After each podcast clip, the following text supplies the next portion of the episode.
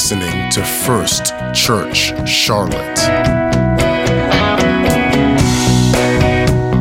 Hi, First Church and First Church community. I hope you're all doing well this week. My name is Charla Elms. I am part of the pastoral staff at First Church Charlotte. Um, I'm also a pharmacist. I'm a healthcare system pharmacist. I've been one for 13 years. So, this week coming up, our church is wanting to sponsor something that uh, will help our community, we're hoping.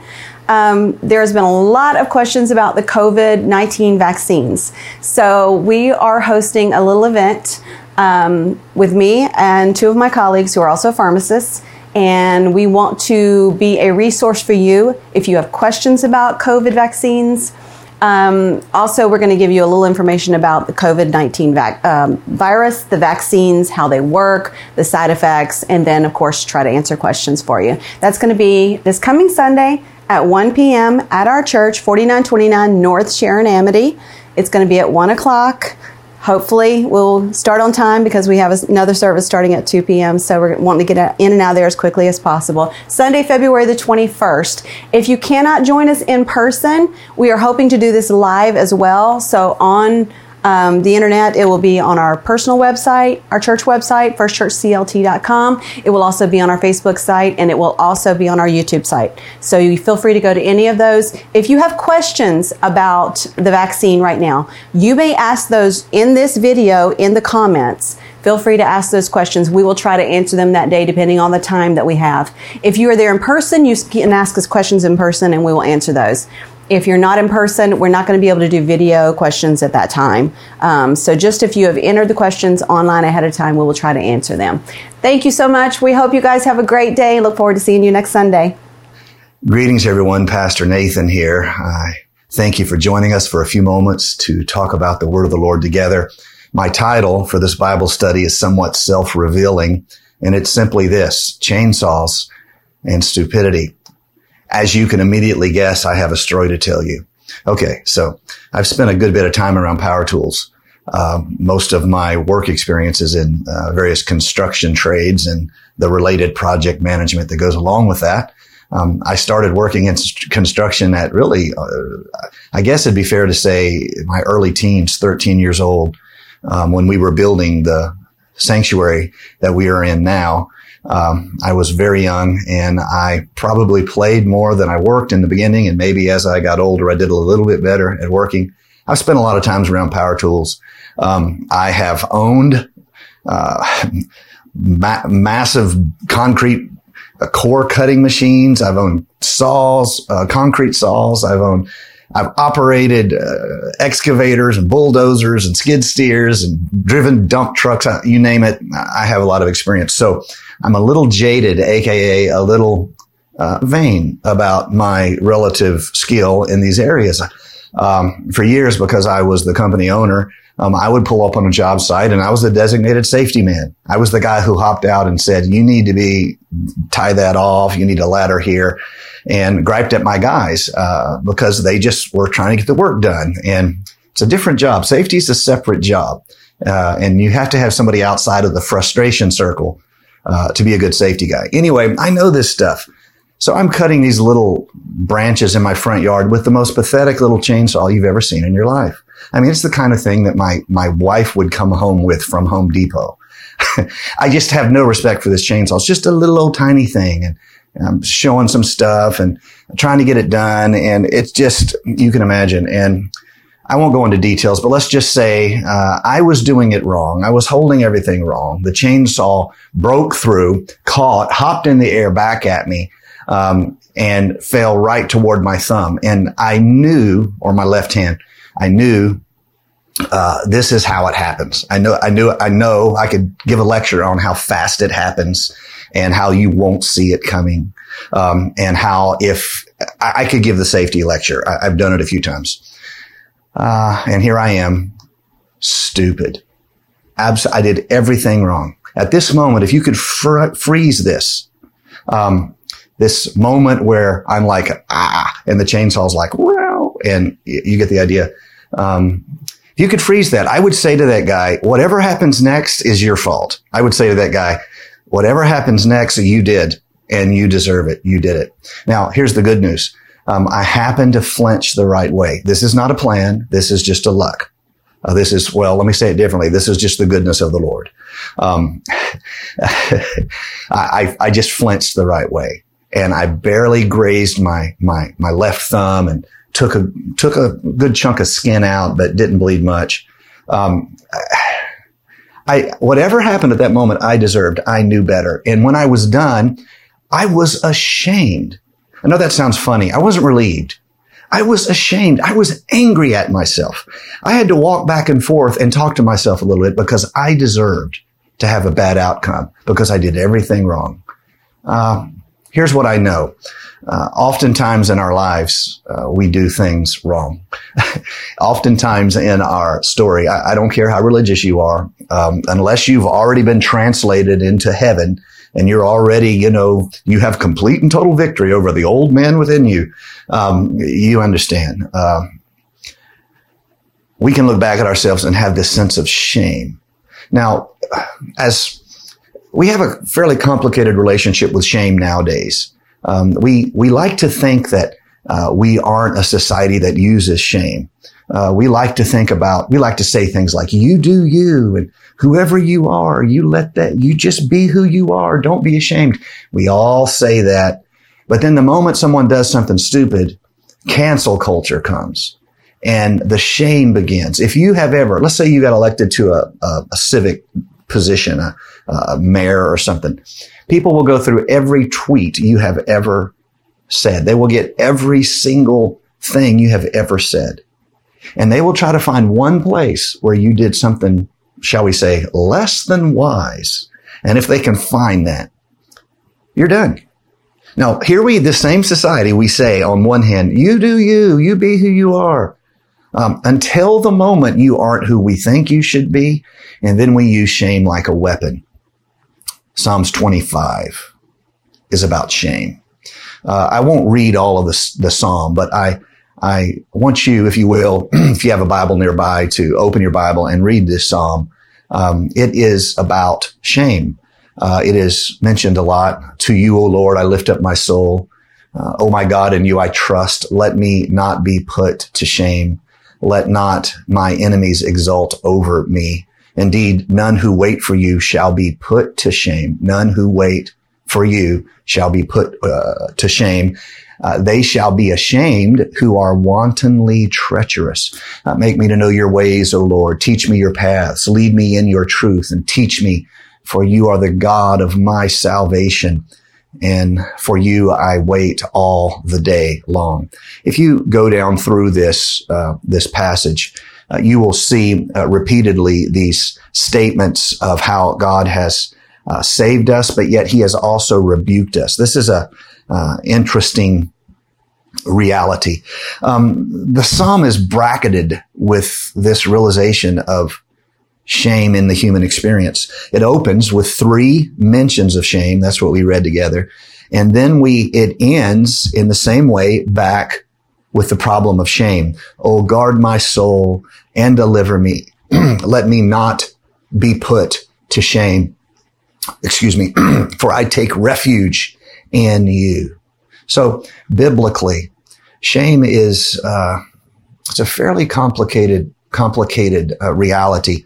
Um, if you just want to talk in terms of language and its usage, uh, you would have to say that, that that shame is this painful emotion that's birthed within an individual by a negative evaluation.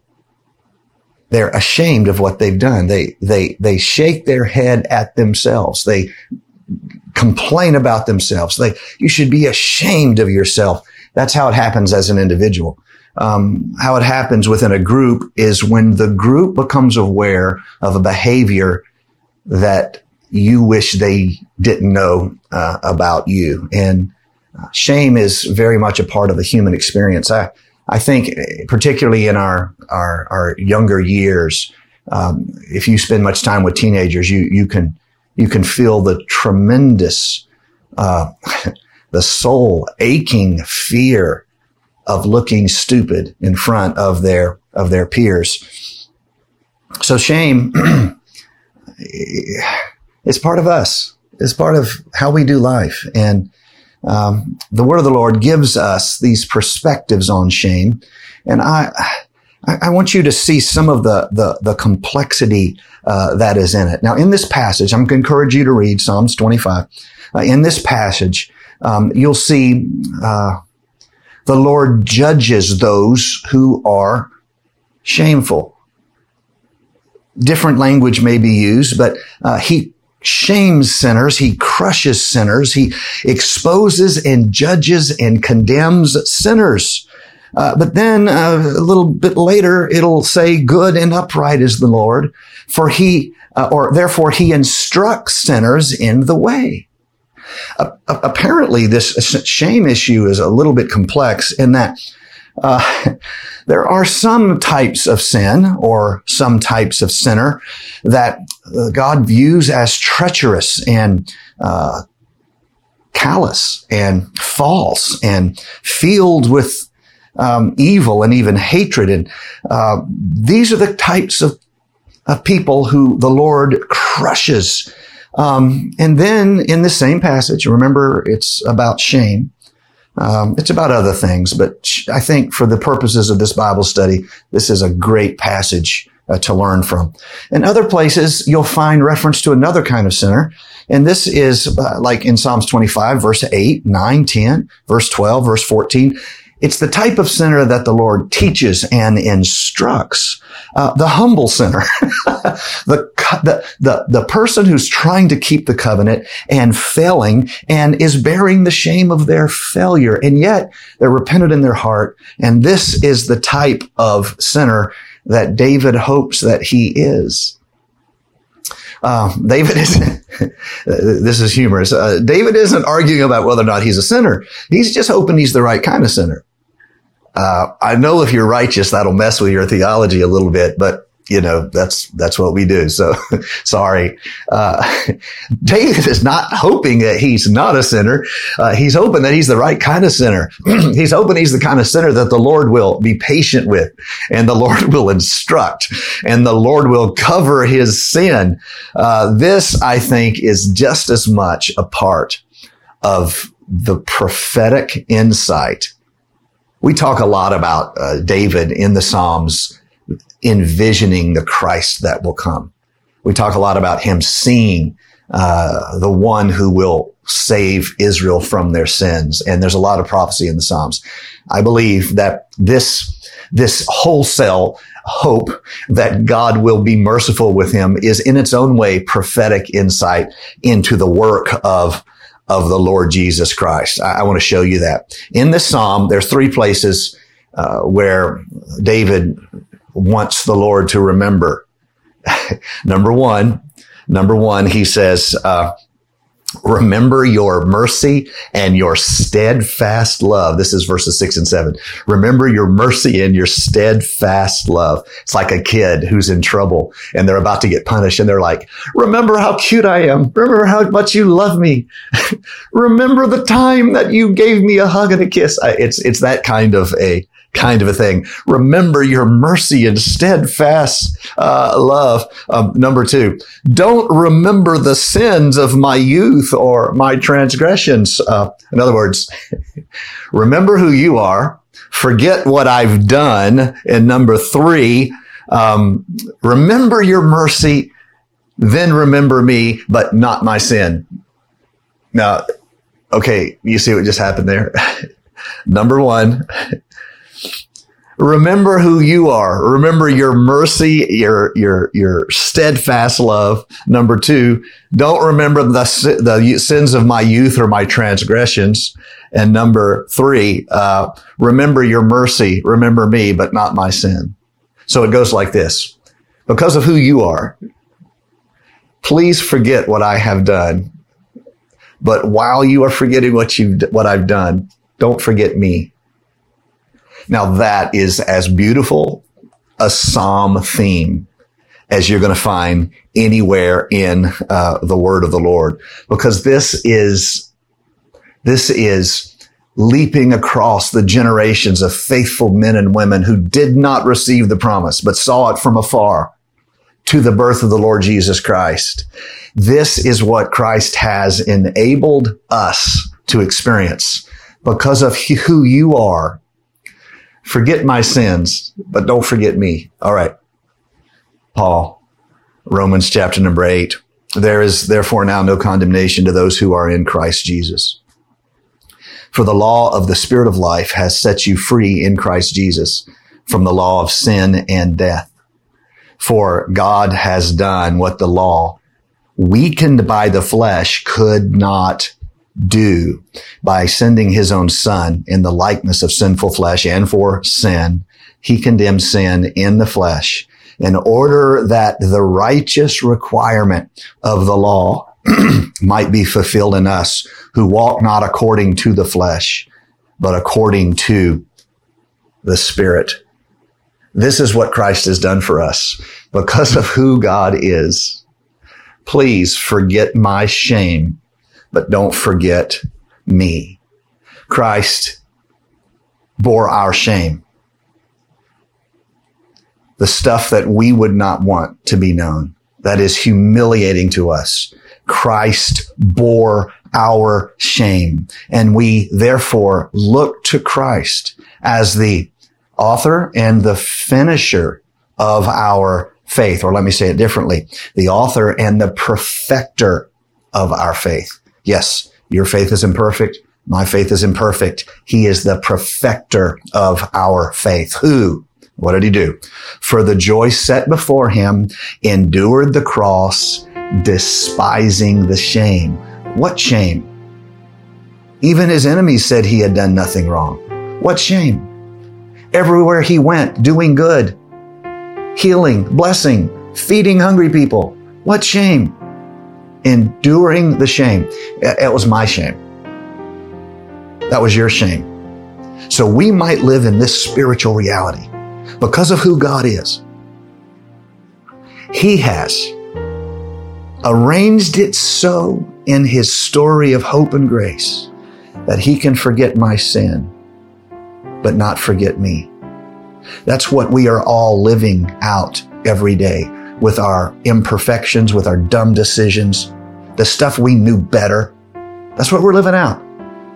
That Christ bears our shame so that justice might be fulfilled and he might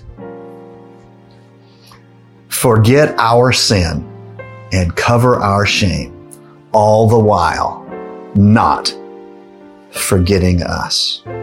Lord, I pray for everyone watching this right now, whatever stage of life they're in. I pray, Lord, that you would help us live, live out an understanding of what Calvary means for us to live out lives of worship in the realization that you have made all things new. Awaken within us a passion for your presence, a hunger for your will and your way. In Jesus' name we pray. Amen. We love you. God bless you. See you Sunday. Going to be a great day. Have a great week. Thank you for listening to First Church Charlotte. If this podcast has blessed you, please rate it with four or five stars. By doing so, you will help others find our free podcast and bless them. If you're in the Charlotte, North Carolina area, come worship with us at 4929 North Sharon Amity Road. For information about service times, church ministries, and so much more, visit us online at firstchurchclt.com. If you would like to help support our efforts, please text GIVE to 704 445 5353. We pray God's richest blessings to you. Come, worship with us.